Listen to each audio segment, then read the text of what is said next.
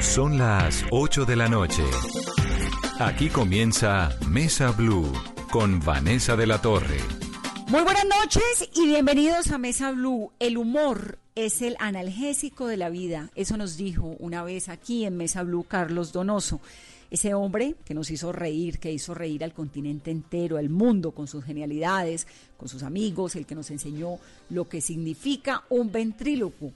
Estuvo en Mesa Blue y por eso como homenaje a él y a su despedida final, vamos a reproducir en breve una entrevista, porque hoy es jueves, porque nos queremos reír, porque queremos un poco relajarnos en medio de esta compleja situación que está viviendo el país. Numeral, Vanessa, recuerdo a Donoso por. ¿Usted por qué recuerda a Carlos Donoso? ¿Qué se le viene a la mente cuando piensa en él? ¿Cuál fue el chiste que le llamó la atención? ¿Cuál fue ese gesto que tuvo tan maravilloso? Que lo hizo reír, que lo hizo gozar. Cuéntenos con el numeral Vanessa, recuerdo a Donoso por. Ya somos tendencia, Caro, un montón de mensajes y ya vamos a contarles cómo termina la noche en Colombia con la noticia del COVID-19, pero antes los mensajes de la gente, Caro. Sin duda, Vanessa, grandes recuerdos ha dejado Carlos Donoso. Pase en su tumba y esta noche en nuestro numeral. Vanessa, recuerdo a Donoso por escribe Francisco Castillo por ese doble sentido de Kini. Nos hizo reír mucho. Muchas sonrisas nos sacó en esos festivales del humor. Beto escribe porque marcó una época en que las familias nos para disfrutar el Festival del Humor. Edward escribe, Vanessa, recuerdo a Donoso por, lo veo desde la enseñanza, a pesar de las diferencias entre Kini y Lalo por su condición sexual, Donoso mostraba a través de sus muñecos que se puede convivir y ser amigos. Andrés Miranda Rodríguez, Vanessa, recuerdo a Donoso por las ocurrencias que decían Kini y Lalo en el Festival del Humor. Eran apuntes divertidos, marcó gran parte de nuestra infancia. Escribe también Jorge Andrés Martínez, Vanessa, recuerdo a Donoso por los escupitajos y muecas de Kini, las opiniones refinadas de Lalo, el cabeza incendio, y por hacerme reír tanto en los festivales del humor de los años 90. Y una vez que lo vi en el teatro Jorge Isaac, paz en su tumba. Escribe también Jennifer Flores, era lo que más esperaba durante la transmisión del Festival del Humor hace como 20 años, nunca lo voy a olvidar. Luis Carlos escribe también a esta hora, un grande por Dios, el mico y el pelirrojo, esos dos muñecos me hicieron reír mucho, Dios lo tenga en su gloria. Son algunos de los mensajes, Vanessa, que estamos recibiendo esta noche con nuestro numeral Vanessa, recuerdo a Donoso por.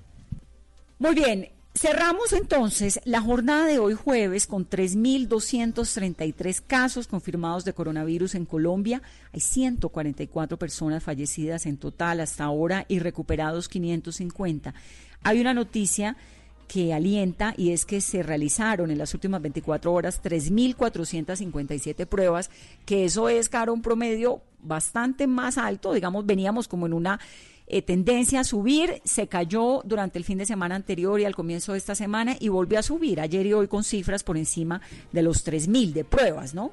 Recuerda usted que esta semana, el lunes, iniciamos con una cifra muy bajita de procesamiento de pruebas, fueron 1.256, ya el martes subió a 2.315 pruebas, ayer tuvimos 3.205 y hoy la cifra que ha dado el Instituto Nacional de Salud fueron 3.457 pruebas.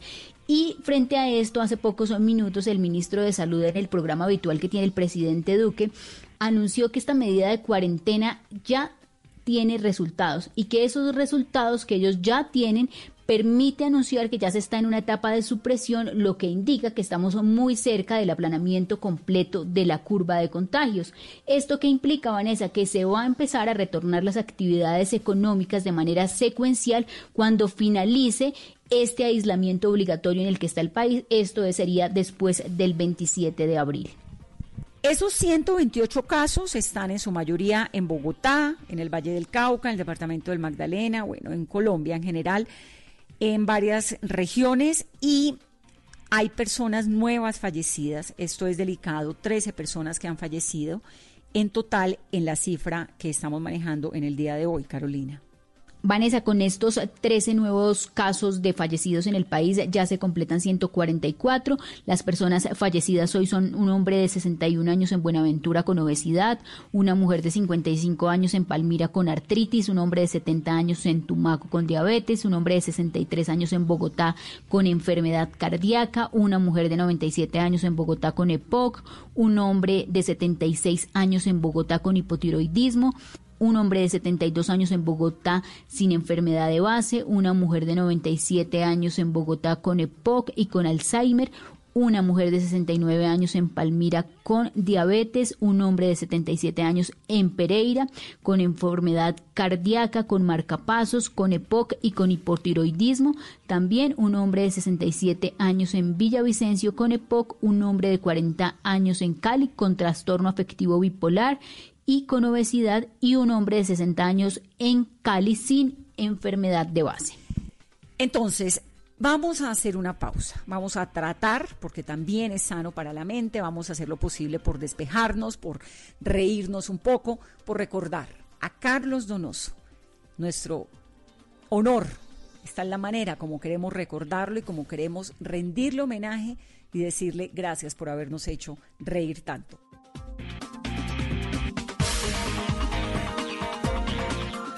El gran Carlos Donoso, bienvenido Carlos. El millón de gracias, Vanessa, por invitarme. Y a mí también, pero Lalo no vino.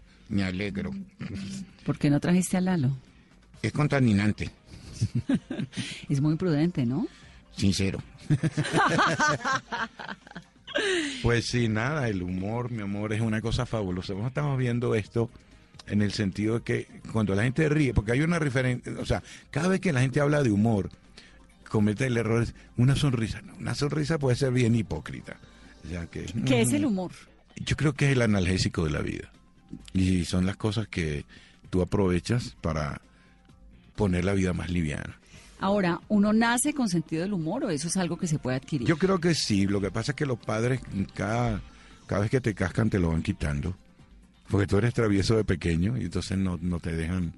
Pero cada uno de nosotros, fíjate que hay una cosa curiosa últimamente, antiguamente era eh, ser cómico era difícil, para mí lo fue. O sea, porque no, que si dijo esto, el humorista siempre rompe esquemas. O sea, un humorista, por ejemplo, te da la situación de un país. Cuando tú quieras saber la verdad de un país, escuche un humorista. Bueno, por ejemplo, este. En Estados Unidos, ¿verdad? Nueva York, específicamente. New York, New York. You know, the title bueno, dime una cosa, Danesa. En Nueva York, en una patrulla, va un negro y un blanco. ¿Quién va manejando? O sea, un negro y un latino. Un negro y un latino. Un negro y un latino. Bueno, no sé, el negro, no. El latino, no. La policía. es verdad, o sea, es lo que siempre pasa, ¿sí? Entonces, Me van a regañar por el chiste a usted también. Es un chiste racista, Carlos. No, para nada. ¿Cómo que no? Porque acuérdate que los latinos tampoco somos todos negros. O sea, es, es, un problema de tetofobia. No, xenofobia. Ah, me equivoqué. Xenofobia es otra cosa. ¿Cuál es el límite del humor? No hay.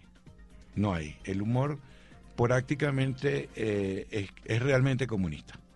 No comunista en estos envidiosos que de donde salió Mark Twain, Carlos Marx, perdón, Mark Twain era otro señor. Carlos Marx tuvo siete hijos. Ruso. Y pero no, no, era como alemana, el asqueroso ese, ¿no? Y, y tenía, él seguía a su papá. Tú sabes que el papá de Carlos Marx era millonario. Millonario, tenía fábrica, pero como él, como hijo, no pudo seguir los pasos de su padre, es lo mismo cuando tú vas al colegio. Habían unos que estudiaban mucho y otros que éramos desordenados. Entonces, llamabas la atención no porque eras el mejor o porque eras el peor. Eh, es más fácil ser el peor. Entonces, ¿con qué trae el comunismo? Con la envidia. Porque tú tienes y yo no. Entonces usan una palabrita muy cómoda que dice, es que él ha tenido suerte. Suerte. y todo lo que caminaste. Bueno, entonces ese tipo de cosas, el humor no respeta jerarquía, es, en ese sentido del, comunismo, ¿no? Se puede reír. Es más, el pobre le encanta el humor. De hecho, los cómicos más famosos se han basado en la pobreza. Charles Chaplin, Charles Chaplin, por ejemplo, Hace tiempo, sí. Y Chatulín Colorado, sí, claro, el Chao. O sea, eh, sí, todo, sí, todo. ¿No tiene límite en religiones? Por ejemplo, estoy pensando en lo que ocurrió con Charlie Hebdo en París. ¿Tiene algún límite el humor cuando eh, violenta la creencia eh, religiosa de alguien o cuando es agresivo con un género? Mira, en, derecho, en, en, los humoristas tenemos algunas cuestiones por los fanáticos que tienen su retardo mental. Nosotros generalmente, eh, nosotros no trabajamos, o sea, ni de humor, o sea, de religión o de política. Tratan de, no. Trata, no, porque hay gente, claro, la política es limitada dentro Pero, de la pero sociedad. usted, que no se mete en política tanto, pero los humoristas... No, yo sí. sí, sí. Es decir, aquí en Colombia lo No, que hay es, es humor Eh, político. sí, no, claro. Es que el humor político es la cosa más sencilla que hay. De hecho, son los chistes más viejos que hay. Solo los cambias de personaje. Si el presidente era otro, se lo pones al otro. Es la misma miasma, como dice este. Entonces no es, no es lo mismo. Pero, por ejemplo, la religión. Bueno, yo no, yo no necesitaría, por ejemplo, a- ¿cómo se llama eso? Lo- esos que explotan. Que, que le dicen que le van a dar como cuántas mujeres, entonces cuántas mil. vírgenes? 60.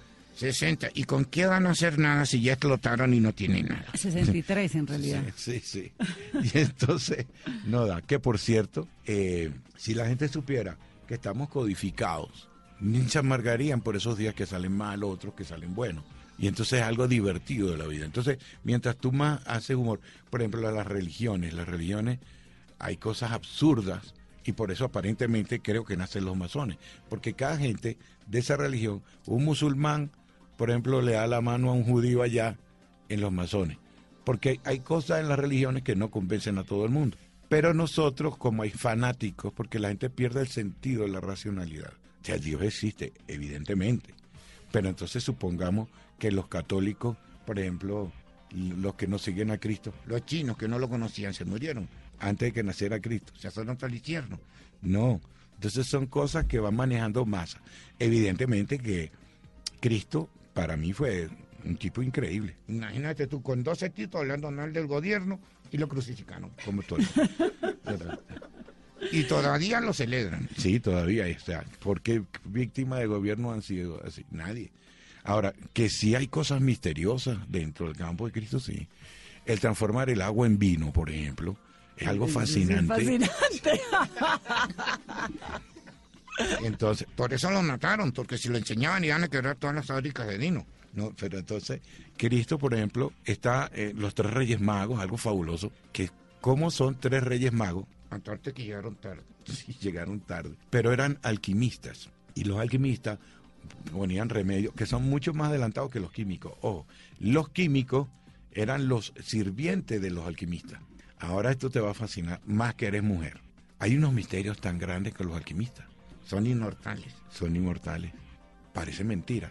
Pero el hecho que no lo entendamos no quiere decir que no se pueda hacer. Curioso.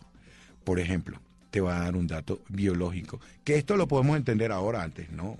Fíjate, por ejemplo, en la sangre, si tú tiras hierro en el mar por un tiempo, ¿qué pasa, Vanessa? Se oxida. Obvio. Y eso es pérdida de electrones. No tasa corriente. Correcto. ¿Y qué pasa si tiras oro?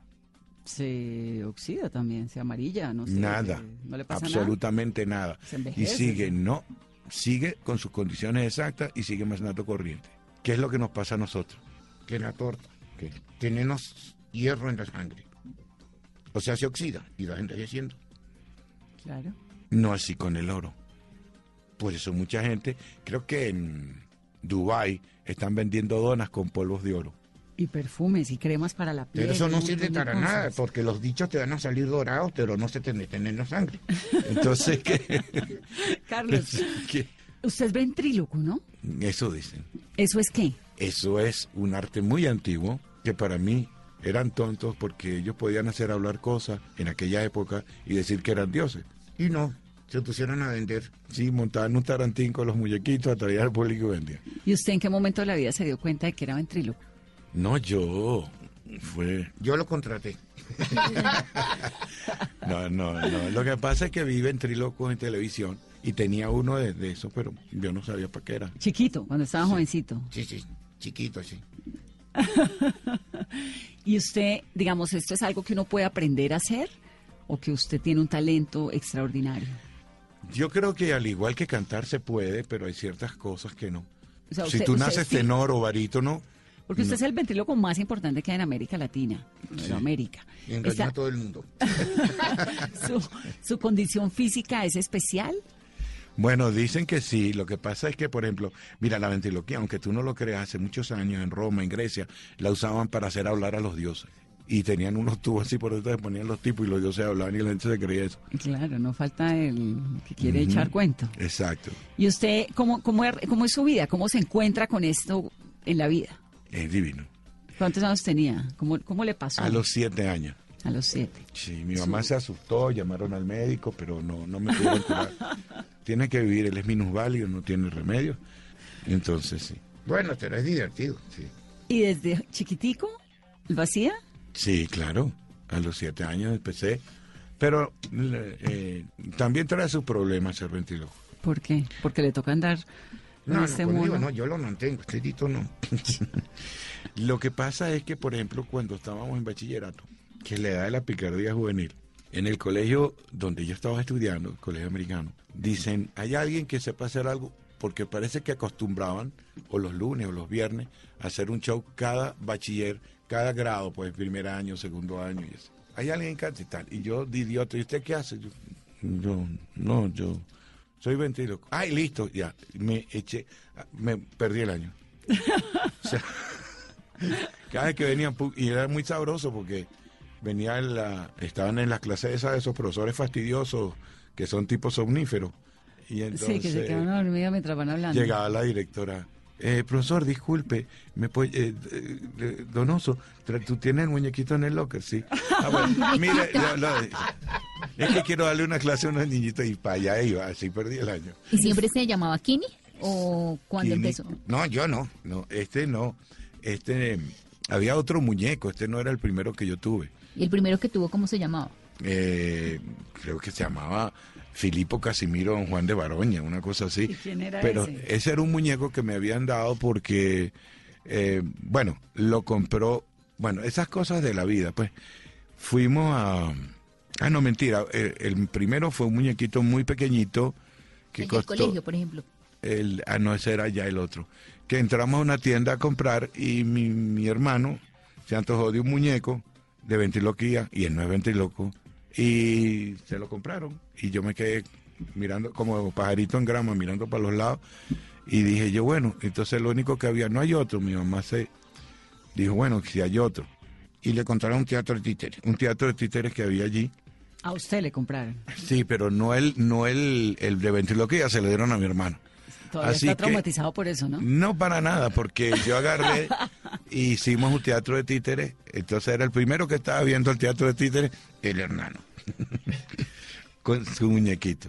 Y dijo, ay, tienes unos muñecos. Bueno, te cambio todo el teatro, todos los motores. Y se lo cambiamos. Como dice, él se quedó viendo el teatro y decía, ah, pero este tiene más, porque hay más muñecos. Y le decía, bueno, pero si quieres yo, tienes teatro, mira, tienes escenario, público, muñecos", y te lo cambio por él. Y me lo cambió. Y usted se quedó con el muñeco del ventríloco, Sí, que ese era Filipo. Ese era Filipo, pero ese muñeco, eh, con ese empecé yo a actuar en, en ese teatro la primera vez. El teatro del colegio era, tú te sentabas así y era así, estaban todos los alumnos, ya te puedes imaginar esa edad, tus compañeritos y todas tus cosas que se van a burlar de mí, que no sé qué, sin micrófono. Yo, yo no lo veía así, sino se, veía como que se me venían encima hasta ¿Cuántos que ya... ¿Cuántos años tenía Hasta que ya esa- la esa- droga, la droga me ayudó mucho, la droga de la risa, porque la risa es una droga. Cuando la gente se empezó a reír, ya empecé a ver al público normal y ya se volvió una porquería, porque a cada rato, cada vez que era para allá, ya iba. Y entonces cada vez mayor compromiso, porque cada vez que tú actúas, es como los vaqueros, los vaqueros que éramos los más rápidos del oeste. Entonces cada vez tienes que ser más rápido porque te piden más. A veces me encantaría disfrazarme de alguien que nadie me conozca, bien lejos, y llamarme Julio Pérez, cualquier cosa de eso. Y, y ver al público con otro muñeco. Claro, porque yo no. No, no. Entonces, Filipo fue el primero. ¿Y Filipo era qué? No, antes había otro que no tenía ni nombre. Sí, pero que era Sí. con el que usted aprendía. Cuando Sí, Filipo tenía cuántos años más o menos. Ya tenía yo siete años, más o menos. Es que fue bien chiquito. Sí, siete, ocho años. Y- Casi todos los ventrílocos han empezado a esa edad. ¿Y el papá y la mamá le decían, lo apoyaban o les parecía que era un chiste No, de niños? no, el nombre se lo puso mi papá. Mi papá escribió cuentos y, y le querían.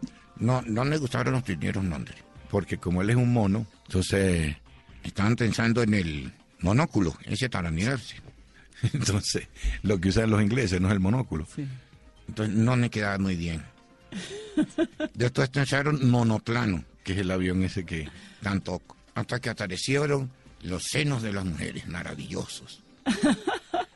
Y apareció el traje el mono kini, porque kini es una pieza en griego. Bikini es de dos, Dos piezas, piezas. y monokini es una sola pieza. Ah, por eso Así es el que nombre. gracias a las morochas yo tengo el nombre.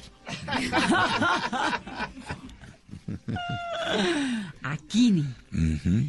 ¿Y este Kini lleva cuántos años con usted? Yo lo contraté. Él es ninaletero, Danisa. ¿Quién manda en esa relación? No tenemos relación, no somos gay. Relación Pero- de amigos. No me gusta mucho eso. Entonces, Amigo el ratón del queso. Este es un explotador. No, no, no. Pero, por ejemplo, eh, somos, son, bueno, son muchas cosas que hemos vivido juntos, desde que no nos conocieran hasta que nos conocieran. No nos dejaban entrar al canal de televisión en Venezuela. No.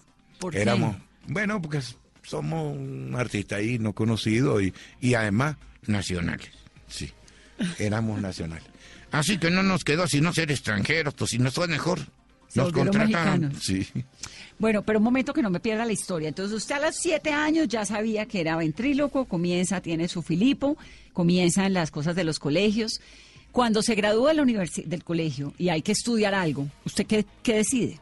No, es que. Porque supongo que decir, decir los uno, me voy yo. a dedicar al humor. No, no, No. Lo que fue antes, ese, yo dejé de estudiar como buen tipo que no quería seguir. Hay una edad que te pones rebelde con A los. 14. Por ahí, sí. Como entonces no dejé de estudiar. Me, después sí seguí estudiando, pero este ya empecé a trabajar. Cuando fallece mi papá, empiezo a trabajar en una empresa de publicidad. Y lo votaron. Sí, porque me peleé con un tipo porque eh, primero en las empresas, por eso digo, voy a hacer lo de la conferencia del humor, siempre hay como una envidia, una, una cuestión de lo que el otro tiene, de lo que yo podía estar haciendo esto y tal. Y me escondía los papeles que yo me Para empezar que yo, cuando fue a buscar el trabajo, porque papá había fallecido, era muy divertido porque era un tío, de, eh, le decíamos tío, entonces tenía compañía de publicidad, estaban asociando una compañía de, de, de hierro de Venezuela, Sidor, con una empresa de golf por algo que iban a hacer. Y yo llegué a buscar el trabajo, entonces yo le dije, bueno, este, pero es que no, que estamos muy ocupados, que tenemos que hacer, pero eso fue muy sencillo, mira, ahí Sidor tenía un, como es hierro, que trabajan en hierro, tienen un, un ¿cómo se llama? Una, una, ¿cómo le llaman a eso? Un, donde se vacía el hierro, que es un, como una, Como un como una caneca, es un vertedero. Y cuando caen las gotas, esas gotas se transforman en palos de golf. Uy, qué buena idea, sí, tal. Y entonces yo, me van a dar un trabajo de, de, de creativo, ya. No, lo pusieron ahí a mandar los periódicos para allá y venir. Las noticias de los... Entonces ya se empezó a, ver el problema. Pero lo divertido, para hacerlo corto, que el tipo que me hizo la vida imposible empezó a gritar, y en esa edad, entre 18 y 19, cuando uno es pandillero no aguanta grito de nadie, y le dije que no me gritara, que el que me gritaba se había muerto. Me gritó dos veces y a la tercera, pum, le pegué, pues se paró como a agredirme. No. Y me despidieron. Pues y le dije, claro. donde te vea, te voy a sacar no sé qué. Para que tú veas, pasó el tiempo. Y yo lo que me ganaba en un mes, me lo ganaba en dos días, en un solo negocio, y hacía cuatro. Y yo le dije al señor que si no lo veía le iba a dar. Cuando lo vi, de lejos, el tipo me vio. Y arrancó a correr. Y yo dije, más bien le iba a dar las gracias, pues si no hubiera sido por esa pelea, jamás hubiera probado Claro. actuar. Y ahí entonces actúa, entra a actuar. Sí, sí. ¿En qué? ¿En dónde? ¿Cómo? En muchas discotecas, en- empecé así de a poco en De varias, una sí. con su ventríloco. Sí. Con Filipo, con... Con- ¿Ya no, había nacido? No, yo, yo, yo. ¿Ya? Eso no lo dejan ni. Ah, ya Kini había llegado. Claro. ¿Y Kini, por qué es un mico? Y tú porque eres humana. Bueno, ¿por qué no eres, no sé, un perro, un gato, Bueno, un león? perro en otro sentido. ¿De dónde sale Kini? De ni nanay de ni tatá. ¿Hecho en dónde? ¿Tiene una etiqueta? Sí, aquí mírala. Búscala aquí por aquí.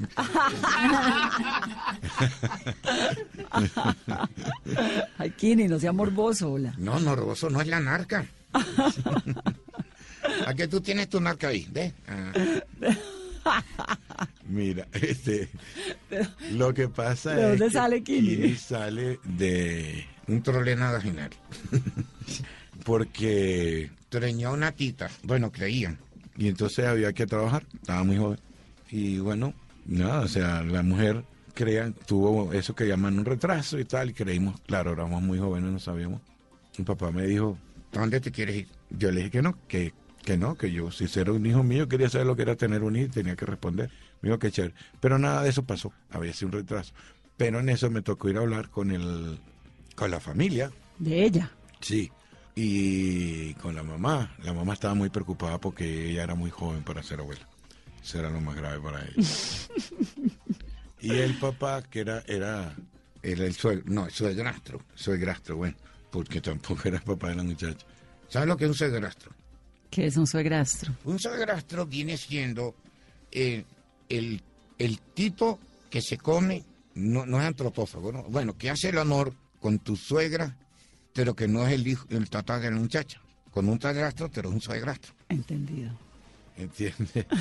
Entonces, esa, esa relación, pues, el tipo, bueno, estaba yo todo asustado, a esa edad uno no sabe qué. Bueno, ¿y usted qué hace? gusto. Soy ventríloco. ¿Qué? Y me dice el que era judío, ¿ya esto para qué sirve? Ay, no. Y entonces, sí, no, pero ahorita, claro, tenía ya una, en el interín de, de- de antes de hablar con ellos, me había tocado pedir una, una cita con el mejor animador de Venezuela, tipo fabuloso, lo mataron, por cierto, los políticos. Hablaba como cuatro o cinco idiomas, muy preparado. René Tolino se llamaba, y muy intelectual. Y traía a los mejores artistas de la época, Tom Jones, a todos los mejores artistas de esa época. Y conseguí, pero me vio el italiano, me dijo, mire, en esa época, Andaba con el muñequito que no se ardía. exacto. Y después me tocó buscarlo a él, porque él me dijo, como los italianos hablan, ¿no? Mire, yo he visto tutto lo, mentira, he visto lo mejor de- del mundo, eh, que mueve un poco la boca, más usted que no la mueve. Pero usted necesita otro muñeco distinto, eh, que lo quiera. Ya ni no me quiere. No, no, no, si te quiero. Y entonces, ¿Y quién escoge la pinta de Kini? Porque es muy elegante. Gracias, mi amor. A veces es una novia, porque estás desgraciado. Y siempre lo veremos así a Kini. Sí, sí, no, también. Bueno, en un campo nudista no. Y entonces Y ahí aparece, ahí aparece Kini, entra Ah, Kini a tu vida. sí, y ahí desde empezamos. siempre, pero desde un amigo eso que fallece, un amigo, colega, fue abogado también, como yo, y él fallece. Y, pero cuando estábamos muy jóvenes, él me, me regala este muñeco. No seas de esa vaina. No, no, no. Este, él, claro, no está así como estaba ahora. No tenía ojos, no tenía nada. Entonces yo lo armé, le dimos la vida y tal. Ah, ¿Kini es armado? Sí, señora, mire. ¿Y usted? Muy Ah, no, armado. ¿qué? ¿Y usted tiene un Kini o tiene varios Kinis? No, no, este es el Solo único. este. Kini conoce todo el mundo. Sí. Ahora, Carlos, hacer humor, supongo que a la, para la diferencia de culturas debe ser distinto, ¿o no? Total. ¿O es lo mismo hacer humor Total. en Venezuela, en Colombia, No, no, que en sí, Buenos Hay Aires? palabras que los coloquismos y las cosas locales que pasan son importantes. Claro, algo general es el sexo. Mm. Lo hace todo el mundo en todo el mundo. No es que no. Sí, Kini. claro. Y entonces, claro, pero siempre el mismo cuento de la política en todos los países es igual. Pero, por ejemplo, cuando hay un chiste, por ejemplo, como este en Estados Unidos, generalmente son muy conformistas con sus cuestiones, no hay problema. Pero, por ejemplo, cuando el escándalo de Mónica Lenguisky. Lenguisky no Lewinski, ¿ok? Ok. Bueno, tanto la molestaron, Danesa, que se cambió el nombre. Ya no se llama más Mónica Lenguisky. ¿Cómo se llama? Se cambió el nombre, un nombre latino. Que puso Débora Delgara.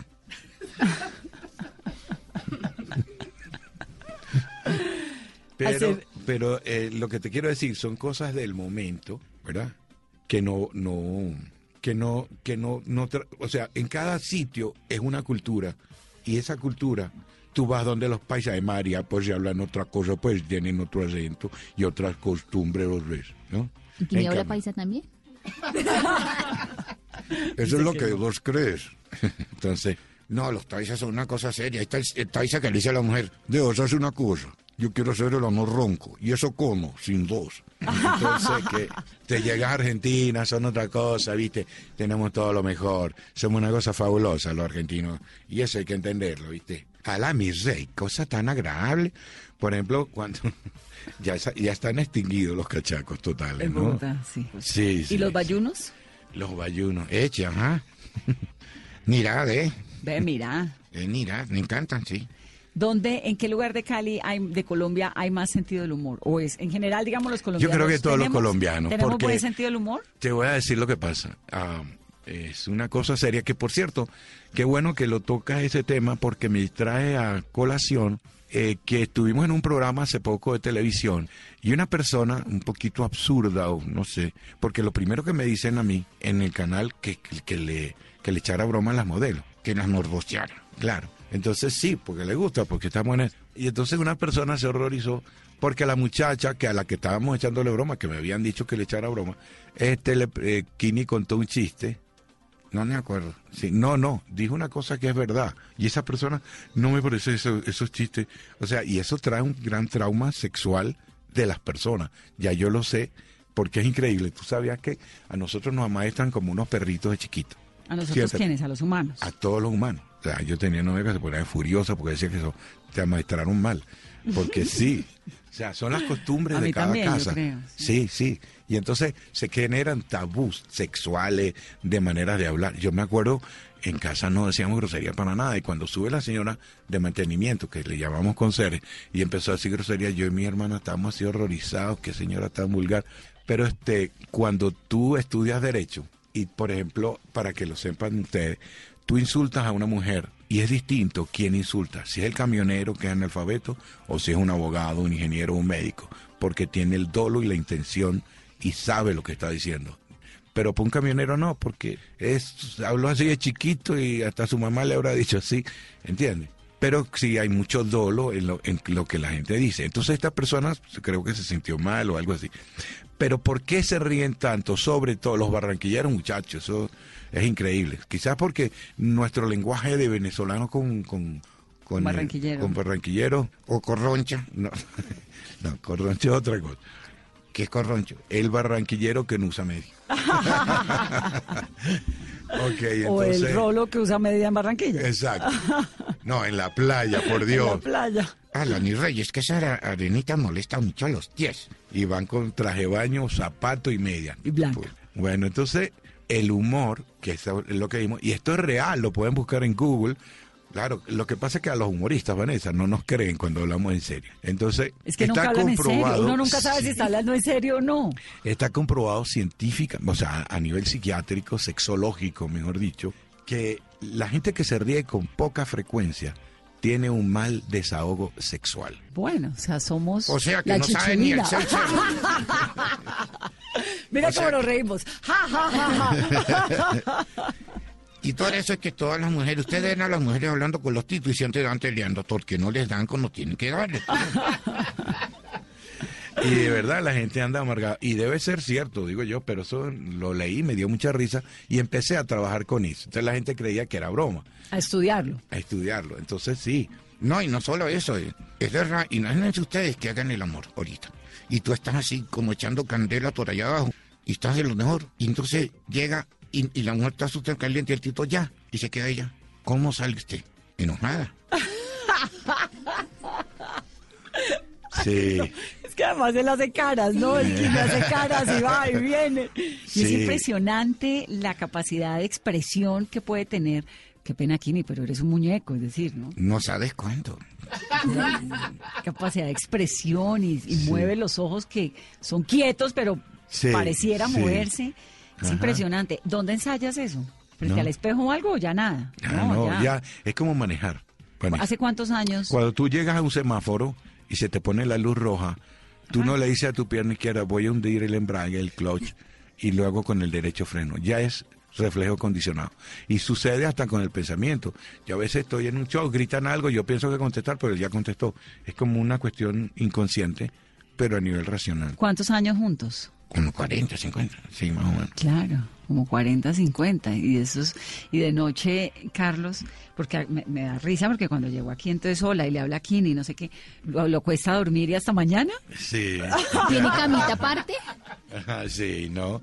Es divertido, porque acuérdate que, mal o bien, este, la gente a veces habla sola.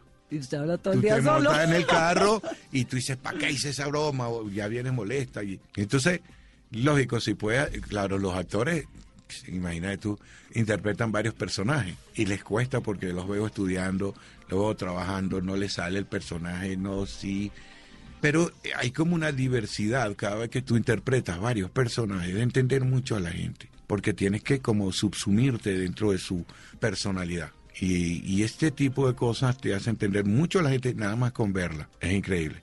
Para mí, y lo confieso, siempre lo he dicho, soy un drogadito de la risa. La sensación de estímulo de la risa hacia ti, de saber que tú estás alegrando a la gente, es muy agradable. Es todo lo contrario cuando tú discutes con alguien que lo quieres molestar y también se te amarga la vida. Hello, it is Ryan, and we could all use an extra bright spot in our day, couldn't we? Just to make up for things like sitting in traffic, doing the dishes, counting your steps, you know, all the mundane stuff. That is why I'm such a big fan of Chumba Casino. Chumba Casino has all your favorite social casino style games that you can play for free anytime, anywhere with daily bonuses. That should brighten your day a little. Actually, a lot. So sign up now at chumbacasino.com. That's chumbacasino.com. No purchase necessary. VGW Group. Void were prohibited by law. See terms and conditions. 18 plus. ¿Para qué? Si no, nosotros no sabemos cuándo nos vamos. Quizás ahora más tarde. Continuamos en Mesa Blue, numeral. Vanessa, recuerdo a Donoso por. ¿Usted por qué recuerda a Carlos Donoso? Cuéntenos. Vamos entonces ahora a continuación a escuchar esa entrevista con el gran Carlos Donoso que vino un día a la cabina de Mesa Blue, que nos hizo reír a carcajadas y que nos llenó de la dicha de tenerlo aquí, en nuestra casa, en esta mesa, que es la mesa también de ustedes y que fue la de Carlos Donoso. Me gustó la pregunta de Carolina y me quedé con ella. ¿Dónde duerme Kini? Una. Conmigo, si quieres, no está tu casa. Este, no, él duerme en su cama. en ¿Y hasta mañana? su- hasta mañana, su maleta. Pero sin Lalo. Sin Lalo, sí. Este, ¿Por qué es importante el humor en la gente? porque imagínate tú, te hago una pregunta. ¿Cómo te sientes tú cuando llegas a un sitio donde toda la gente está Con una cara de culo. No, que no diga eso. Una cara así, con la trompa, amargado. En lo posible me voy. Te espanta, ¿verdad? Pero sin embargo, cuando tú te estás riendo y te llevas con un grupo, ¿cómo te sientes?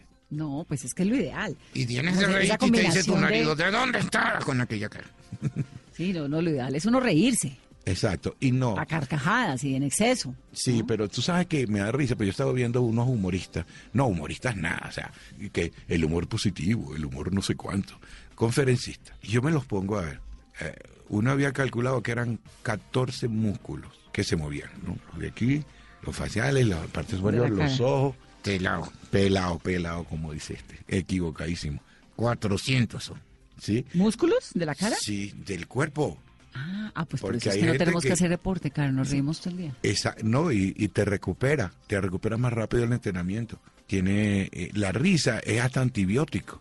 Te, te produce, cuando tú te ríes mucho, por ejemplo, produce un remedio que se llama muy parecido a este, el monoinmuno, tipo A, Dejan la pendeja. monoglobulina tipo A, linfocitos tipo T, y eso te ata- atacan bacterias, eh, microbios, virus. Es, es bien divertido, pero no, no, no me interesa tanto esa parte que sí la tendremos que hablar, pues, de la parte de la medicina, pero también produce eh, endorfinas, eh, y las endorfinas no las compras en la farmacia. No. Es gratis cuando te ríes. Y fíjate que cuando tú te ríes, tú te sientes liviano, te sientes, has relajado todo el cuerpo. 15 minutos de risa te bajan como 50 calorías más o menos. Ah, qué Y maravilla. 45 minutos te relajan casi todos los cuerpos. Un orgasmo. Con risa. Relaja el bueno. cuerpo divino. Pero sí, No hagas el amor cuando... No, no, no. Cuando cuentes chiste, no hagas el amor. Yo conocí una amiga ¿Qué? y nos reímos. se rieron mucho. Tanto que casi nos caímos de la cama. Pero, este, sin embargo, ahí eh, eh, lo bueno del humor es que si tú descubres que tú, tú eres no el cascarrabia, sino otra persona, o no la persona seria, porque hay gente que se amarga con la nariz grande y, y aprovechala. Ese es, un humorista la aprovecha. Pero uno puede aprender a, sacarle. a- a reírse, a tener sentido del humor. o eso A es reírse Un es- poco mira. como, como, como comenzamos esta entrevista. Porque es que hay gente que le sale el humor Es de la vis nada. cómica, sí. ¿No? Es Como si lo tuviera innato. Tienen magia, tienen como un ángel. ¿Pero que es lo que adquiere? llamamos vis cómica. No, pero ya con lo que yo estaba haciendo, pues yo decía, bueno, pero es que la gente no puede hacer todo. De hecho, en Venevisión hicieron un concurso para sacar humoristas para comer. uno de millones que salió uno y tampoco la gran cosa. Sí. Pero la vis cómica, o sea, si la puedes hacer. ¿Qué por es ejemplo, biscómico? Por ejemplo, tú- la vis cómica es esa gracia, ese ángel que tiene. Hay gente que habla y tú te ríes. Sí, o sea, y dice cualquier cosa y tú no lo aguantas. Y hay otros Pero que no hay que entendemos un descubrirlo. chiste. Exacto. Y, y hay unos que los destrozan. Carolina, por ejemplo, tiene un sentido del humor de un evolucionado.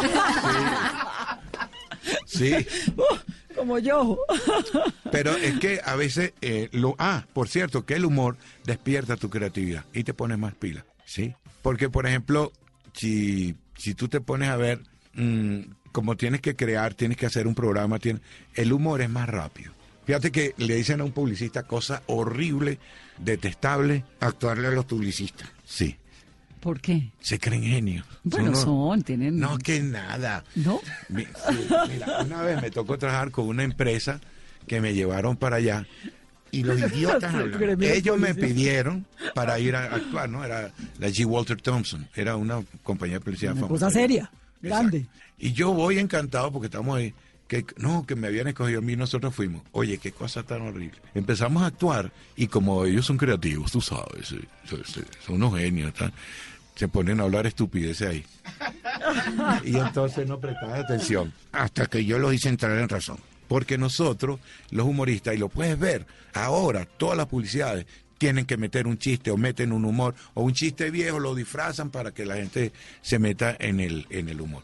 Yo digo, estos idiotas agarran un chiste viejo del año de la renana, hacen esa broma los, y se creen genios. No. No y le te gusta dan meses los para eso. Te dan meses. ¿Y qué tal Te- los periodistas? No, no, hay uno no, pero te dan meses para hacerlo, ¿no? Meses. Entonces, ellos, entonces, que este, cuando estábamos allí, eso fue como un reto intelectual. Entonces lo hicimos ubicarse como empleado. Sí. Este dijo, Señoras y señores, gente de la G. Walter Thompson, tengo un mensaje del gerente Litriceo que le dio oración, eh, orden al señor Horacio Díez. ahí no se oía una mosca. Le tengo una buena y una mala noticia. Todos se aglomeraron, nadie habló. Ya, tomé- ya les había tomado su atención, que es lo que ellos deben de hacer cuando meten un producto. Y en ese instante, Kini dice, el dueño llamaba Liprecial de toda a nivel internacional y le dio órdenes al otro gerente de Nacional que le subiera el sueldo en un 40%. Un aplauso para el señor Litriceo y Horacio Díez. y todos aplaudieron. Esa es la buena noticia.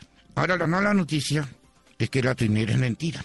Y, le, y, le- y- y me retiro recordándole que si bien la risa es característica en el ser humano, la seriedad la es en los animales. Muy buena noche.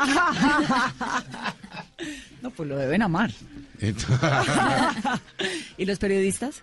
Los periodistas, bueno, depende. Hay unos de farándula que es un, es un cangrejo con los periodistas. Hay unos que trabajan bien, que son muy intelectuales, me encanta cómo hablan, su manera de expresarse.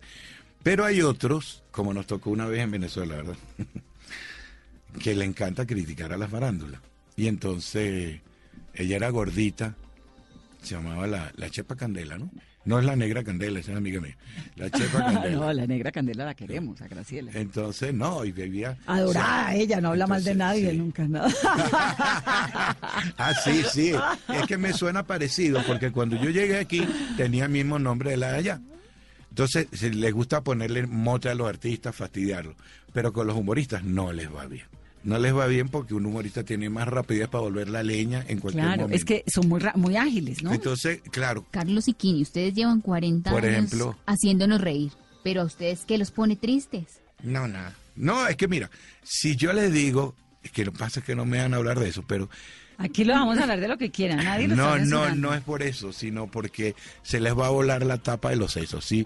Yo todos los días que se- te- tú, te- yo descubrí una cosa y por un tiempo creí que estaba chiflado. Porque yo llegaba, incluso este es testigo, porque andaba conmigo en el grupo, yo decía los números que no sé qué, no, que van a creer que no me interesa. Pero da la coincidencia que esto es matemáticamente así. Y cuando mi hijo me llama, me dice, papá, Nicolás Tesla sumaba los números igual que tú. Y yo dije, ah, no, entonces no, los que están locos son los de allá. Me quedo tranquilo. Nosotros estamos codificados, Vanessa, totalmente codificados. Nosotros Así, somos Cuando quiénes? yo explico eso, me dicen, ay, cuye Matrix, más o menos. Ah. Todos los seres humanos. Tú, hay unos días que te va fabuloso, pero hay unos días que llegan. Yo solamente saco los números, ah, mañana se arregla, efectivamente. Es ¿Y matemática. cuál es la fórmula? Dale plata. La- No, no, mira, te voy a dar un número, por ejemplo. Agarra tu calculador. Solo uno, pero es que Nicolás Tesla trabajó con el 369, pero está el 258, el 147. Y esos tres números, por ejemplo, el 147, el 258 y el 369, t- tienen cada una su función para cada día del mes del año. ¿Ok? Ahora, empieza uno sacando. Nicolás Tesla saca el 9, y por eso se enredó la vida, porque cogió unos números más malos. El círculo tiene 360 grados, ¿cierto? Creo que sí. Sí. Y no hay más números, sino del 1 al 9. Lo demás es pura tontería para contar, para... Sumar, restar, multiplicar. Exacto. ¿Qué sucede? Supongamos, toda la Biblia tenía un libro que se llamó Números, nunca lo prohibieron. Aparece el 666, ¿cierto? Sí, que supuestamente es el número. Del diablo, pero qué Diablo. casualidad. Tenemos 666, escríbelo en un papel 666 y te voy a preguntar, ¿cuántos 6 hay? No, 3, 3, 6. Entonces, debajo del primer 6 pon un 3. Ahora, sumemos 6 más 6, 12, más 6, 18, 1 más 8. 9, Ahora pones debajo del 3 que bajaste primero, pones el 9. ok, ¿Ok? 3, 9. Tienes 6, 3, 9. Ese es un código. Es un código de vida. Si Adán y Eva, por ejemplo, vivieron. Ah, pero no les expliqué lo de Tesla, me salté. Bueno, Está súper fácil la explicación. 360. Clarísima. 360 ¿Qué- grados. qué es 3 y esto? 6, ¿Qué es ¿cuánto lo- te da? 9. Ok, y si partimos por la mitad de la esfera, La mitad de 360, 180. 1 y 8. 9. Correcto. Y si lo picas en cuatro partes, 90. 9. Y si picas el 90, 45. Digamos, esto es para 4 y decir 5, que- 9. Para decirte esto. Alfa y omega, para Dios. Alfa en griego es 1. Omega tiene dos valores, 800 y 900.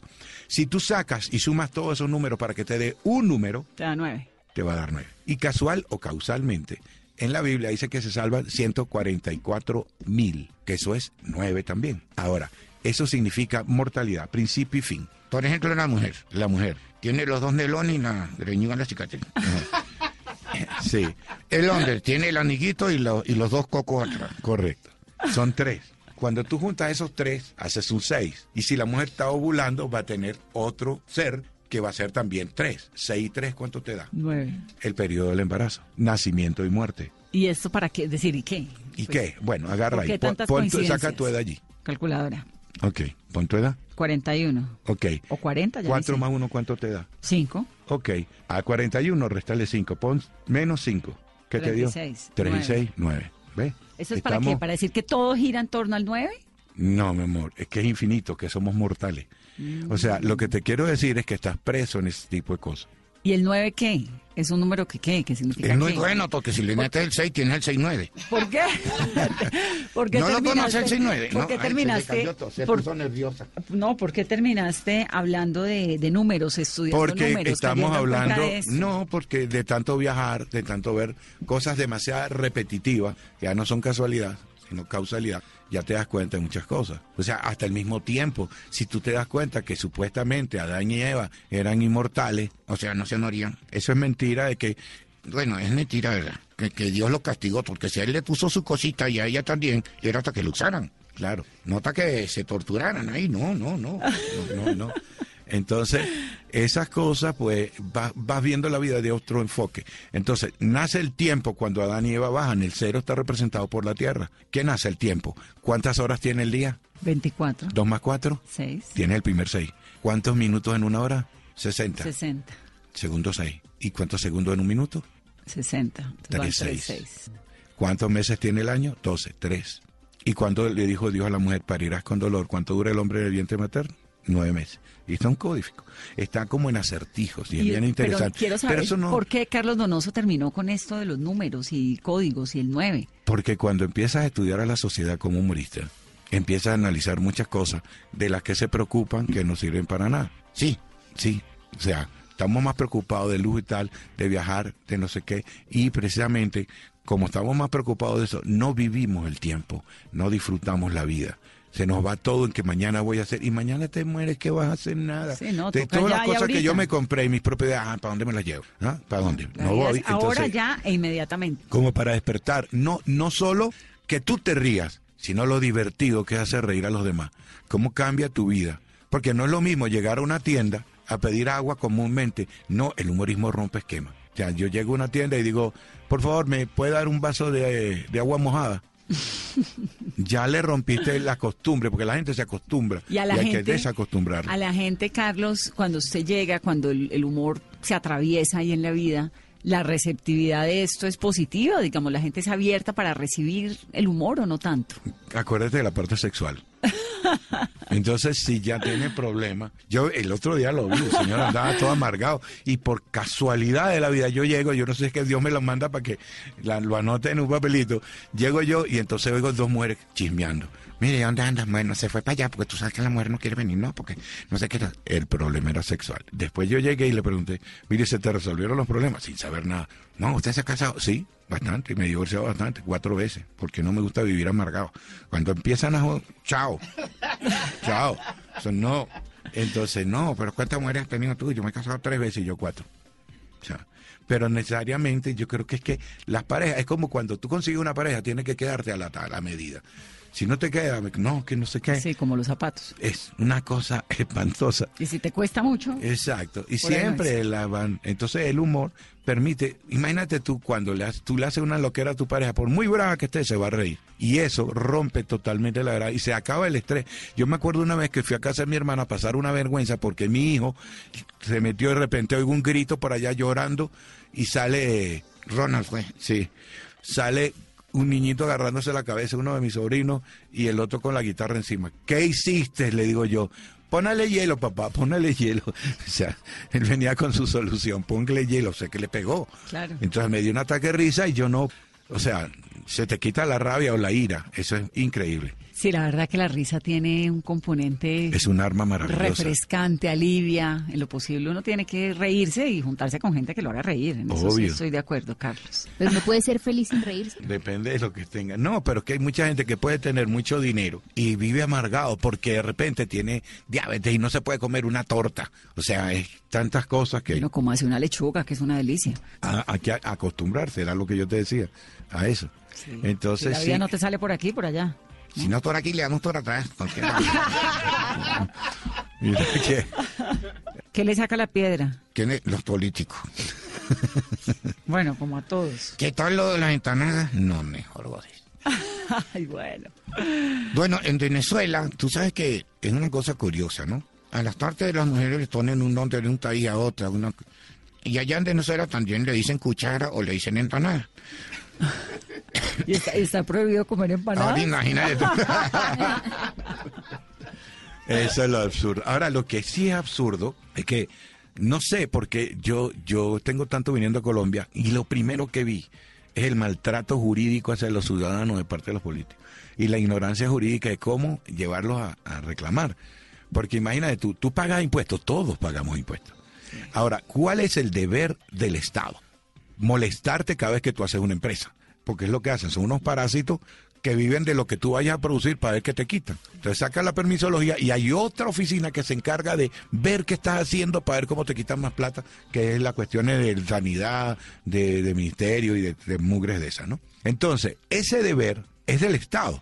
Entonces han llegado al colmo de que el que está comiéndose la empanada lo tenga que pagar. Señor, yo no soy usted. No, Yo- no, ese no. es su trabajo. Usted no me está Le pagando a mí. quiero decir, Carlos, que llevo una semana tratando de entender el rollo de la empanada y la sensatez no me da. La cabeza no, me da, no me da. Me- Entonces yo creo que el que metió la ley hay que hacerle un examen psiquiátrico urgente y derogar la ley porque eh, fuera totalmente De fuera de derecho. sensatez, sí. No da ni risa. ¿Y a Yo digo una cosa, empanadas? Sí. Bueno, señores, los de las empanadas, todos, todos los de los impuestos, dámonos a una tierra sin político y dejémoslo solo.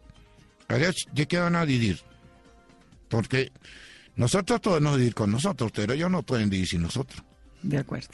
Carlos, gracias por venir a Mesa Blue. Tú eres guay. Me Gracias, encantó Kini. estar aquí en Blue. Un gusto siempre bienvenido, De Kini. chocha. Sí. Gracias Gra- siempre por amor. reír. Ella se parece a una actriz de Sí. hace tiempo, en Asil. Nunca he visto hablar de Emma Field. Era una cuestión de, de los Vengadores. ¿Te acuerdas, Coqui? Sí. Emma Field, y me parezco a ella. Sí, pero era una película más Los Vengadores. Pues ya la voy a buscar.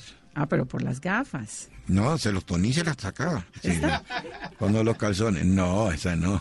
Esa no. Busca Los Vengadores. Era una película inglesa. Era una serie. Bueno, voy a buscarla. Y Carlos, ¿a quién admira del mundo del humor? A la risa. Sí. Ahorita hay muchos, pero es que se ha perdido un poquito el humor. Se ha perdido una esencia importante. Los chistes son cosas que pasaron en una época, se perdieron los nombres de los sujetos activos y pasivos, y como Don Miguel de Unamuno. Él una vez iba pasando, era un famoso escritor, no sé si han oído hablar de Don Miguel de Unamuno. supuesto. Bueno, entonces el Tito era gay, un maricón, así. Entonces, Siempre hay un tipo que lo molesta. Si eres conocido, tienen que buscar molestarte. y le trancó el tazo. A Unamuno. A Unamuno. Y, nos, y le dijo, yo no le doy tazo a maricas. Y Unamuno dijo, se bajó de la cuneta así. No, pero yo sí tazo usted. Y le no dé paso a, a gay. Yo sí, pase usted. y ahí se, se hizo famoso. se Ese han chiste se lo a inventó porque Unamuno no le pasó eso ni en chiste. Sí, señora, es una ¿De historia verdad? de él, sí. Y eh, después de eso se lo agregaron, que era lo que te hablaba de los presidentes, se lo agregaron a otro y a otro y a otro. Eso es famoso. Por ejemplo, las cosas fabulosas de Gandhi, que era un humorista, de Mahatma, Mahatma Gandhi, sí. Mahatma, sí. Él, que era un humorista. porque, claro, el sentido del humor. revolcándose Tú sabes al lado que- de Unamuno. Tú sabes que, tú sabes que él, él tenía, bueno, y tú lo debes conocer, eso se hizo famoso, que él, como era hindú, pues, y, y ahí siempre en- los británicos tienen su, el racismo ha salido de esos tipos. ¿no? Y entonces él fue a estudiar Derecho allá en, en Londres, él estudiaba allá, y el profesor cuando él se fue a sentar con él, porque le tenía una animadversión, no lo soportaba, porque era hindú, qué sé yo. Yo creo que te lo sabes, eso fue famoso. Y, se- y le, y le dijo, eh, señor eh, Gandhi, ¿usted no ha oído que los cerdos no comen con los pájaros? Porque él se sentó en su mesa a comer en el receso. Y le dije, no se preocupe, profesor, me voy volando. Y entonces eso le hizo tener una rabia contra él y en un examen lo quería aplazar, pero el tipo estaba bien preparado y le hace la pregunta idiota, yo creo que lo tienes que haber oído, que va por un camino para ridiculizarlo en clase. Le dijo, señor Gandhi, si usted va por una senda y encuentra dos bolsas llenas de dinero y, dos de, de, de dinero y de oro y otra de sabiduría, ¿cuál es la que agarraría usted? Como él no tenía plata, enseguida dijo, sí, la, la de dinero, yo también, claro. Y entonces el otro dice, era de esperárselo, señor Gandhi. Yo hubiese tomado la de sabiduría. Claro, profesor, cada quien tiene que tomar lo, Lo que, que no necesita. tiene. Entonces el tipo le metió idiot, o sea, le puso idiota en la prueba y se la dio y se fue a sentar. Y al rato se para Gandhi y dice, disculpe, profesor, usted me firmó la prueba, pero no me la ha calificado. No Y sé si le haya pasado, pero si Winston no, Churchill era otro. bueno. Winston Churchill, mira cómo a- a- a- abar- abarca el humor en la historia. Estando en Londres veo una estatua de Winston Churchill. Yo digo, pero ajá, ¿y cómo se le si, si, si él dijo antes de morirse una vez, yo le voy a agradecer a la gente que no me levanten una estatua, porque yo he trabajado mucho en mi vida para que después de muerto unas palomas me vengan a cagar la cabeza. Eso lo dijo él. Y me dicen, sí, Carlos, pero es que esa estatua se la hicieron pero todo lo que es hombro y cabeza tienen hornillas. O sea, que los pájaros se queman las patas y se tienen que ir ahí. ¿Es verdad? Ah, sí, para que veas hasta dónde llega el humor. Bueno, pues Carlos, un gusto que haya venido aquí a, a Mesa Blue, como siempre, Kini, para que aprendamos más sobre el humor y para seguir gozando.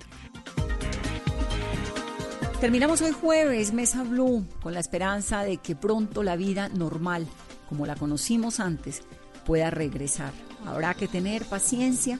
Gracias por acompañarnos, gracias por escucharnos y por ayudarnos a recordar que el humor, como decía Donoso, es el analgésico de la vida. Feliz noche, esto es Mesa.